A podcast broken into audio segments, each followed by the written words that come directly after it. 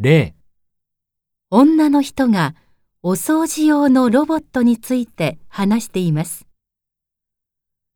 この丸くて薄い円盤のようなものがお掃除用のロボットなんですが、床の上に置いてスイッチを入れるだけで自分で動いて床の上のゴミをきれいに吸い取ってくれます。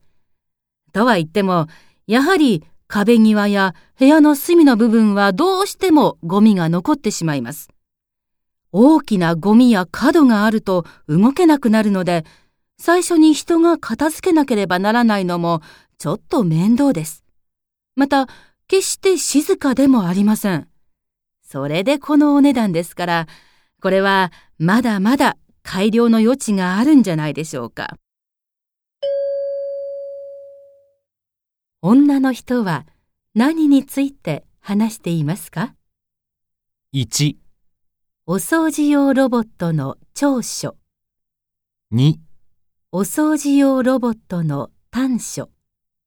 3、お掃除用ロボットの値段。